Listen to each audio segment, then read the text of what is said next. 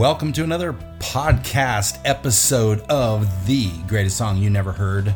Songs uh, that we feel you probably should have heard and haven't. They're the deep cuts. Uh, my name is Phil Anderson. Across from me, Chris staring, Cochran. staring Sorry. right at me. Yep, my my my buddy Chris Cochran.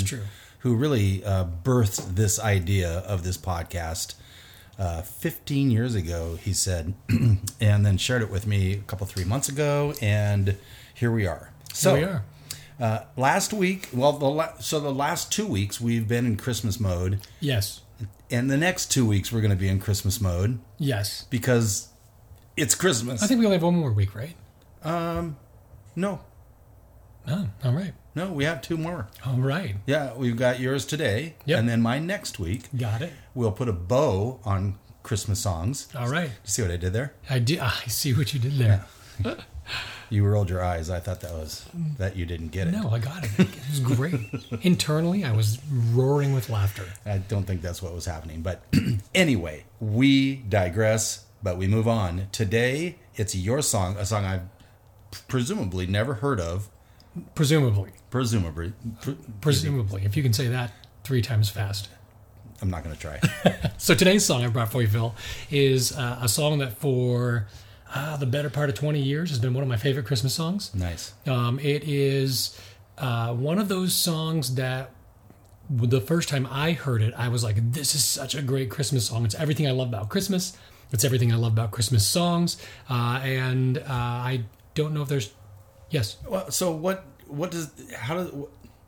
What encompasses everything you like about Christmas and Christmas songs? So uh, for me, Christmas is literally still the most magic time of the year because I love that we it's the one time in our society where everything gets put on hold and we do something drastically different. We, we all decorate our houses differently. We all do it. I mean, unless you're just like a, like a person without a human soul. We decorate our houses. We celebrate this holiday every year. We have a special variety of. I mean, imagine if we celebrated uh, you know, Thanksgiving with a special set of songs, subset of songs. We don't. Uh, It's the only time where everything gets thrown out the window and we all have shared traditions. Most of us have pretty good memories of Christmas, at least a good memory of Christmas. Yeah, let's go with at least Uh, one. And it's also the time of year where uh, we all get to put aside being jerks and be nice people to each other. It's expected during Christmas that at least this one time a year, you at least say Merry Christmas to people and you're nice to them. And smile. And so Have Christmas a sparkle in the eye. Yes, and so Christmas music to me is the embodiment of all of that. Uh, it's the one time of year we celebrate a common thing, regardless of your religious background or your political background. It's just kind of this thing that brings, and it's a month long. Yeah. I mean, the better part of a month long, and it's creeping now into like August, but it's like at least one month long where we are all on the same page, at least for Christmas. And it reminds me a lot of the story about the Germans and the Axis and Allies during World War One, where they Right, stopped on right. Christmas Eve and sang Isn't that Silent Night together. Yes, And then go and kill each other the next day. I'm fine with that. But that one night was magical, right? Well, it's it's really interesting because this year, it seems like there was decorations up much earlier. yes, In fact, I think on your block, yes. it went really early. Yes, that's true. That's very true. And and it's part of that's because I mean it's uh, you've been stuck indoors all year. I know. What else do you have to do? People got to look forward no to something. commuting. Yeah. Yep. So even on my block, there has been people that put their stuff out early mm-hmm. and just laid it down, and they're ready to plug it in and just whoosh, everything comes up. It's true. It's true. All right, you ready for one of the best, greatest songs you've never heard? The best, greatest, yes. All right, here we go. Who is this child? Asleep in a manger. Heavens are bright. The stable's so cold. On this holy night, have you come to redeem us? Little child in the straw little child in the straw.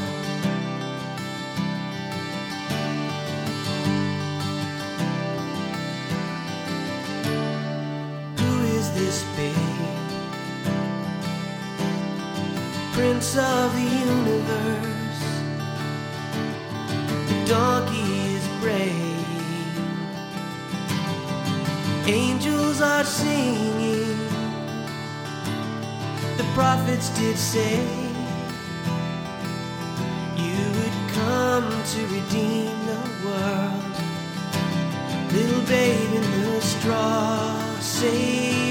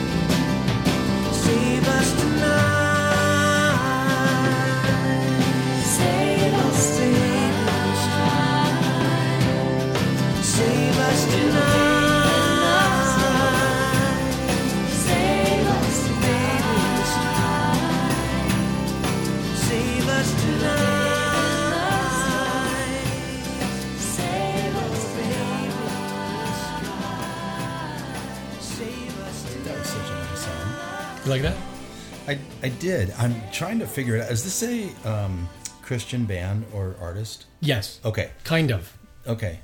Uh, still does non-Christian music. I guess is that secular? Is that what we call No, it's it was. Uh, well, we'll get to that. But? Okay. yes. Yeah. So I I think I might know the artist, but I don't know him well enough by name. Okay. I think. Okay. Um, and I have no idea the song. Never heard it. Okay, so the song is called "Babe in the Straw."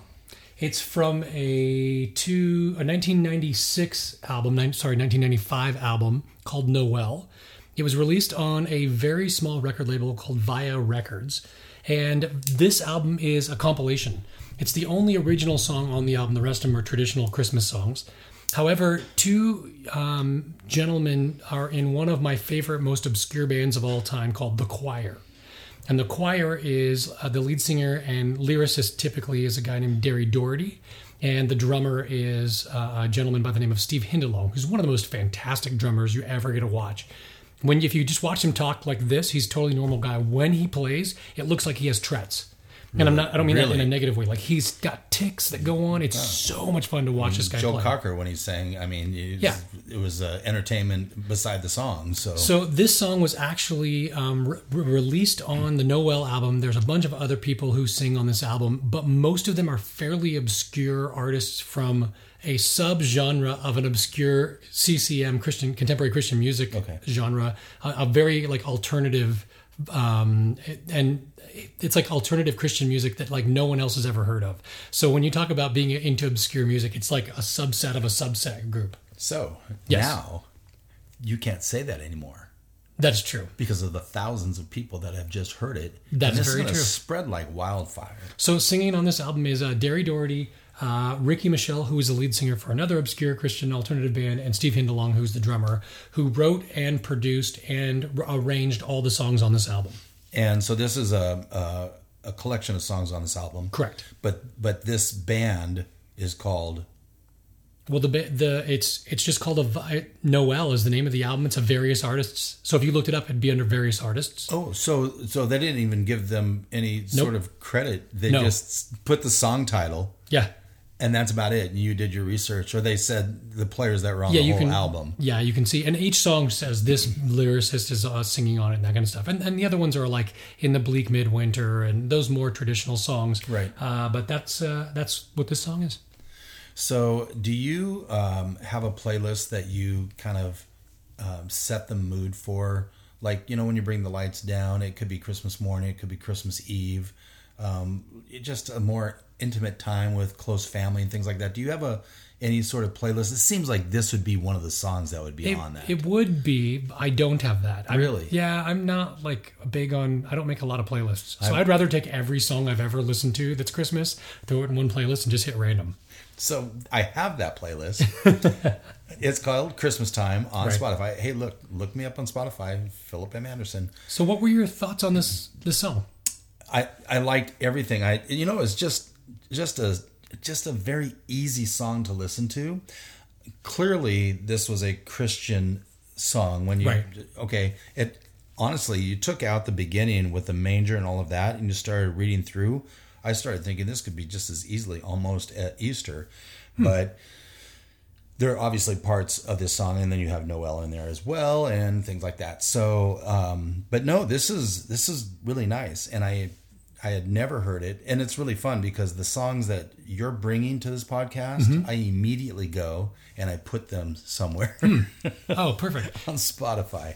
So my favorite part about this song is it is. Um, sorry, I got a text in the middle of that thought. Um, the, my favorite part about this song is that it's a Christmas song about traditional subject matter, but it's to be taken seriously by the author. So even when you think of songs, classic songs like "Away in a Manger," it feels a little bit fairy tale ish, and I feel like this one, the author was writing a very true nothing is fantastical about what you're reading in this it's very just like hey here's what happened and i even love one of my favorite lines in this song is at the birth of grace which is just such a great metaphor uh, for what traditionally christmas has meant from a religious perspective Well, and they pull lines. They do pull lines on this holy night, um, asleep in the manger, and who is this child? I mean, they uh, even uh, the father's own son and merciful one. They're using all of these very grounded, yes timeless words,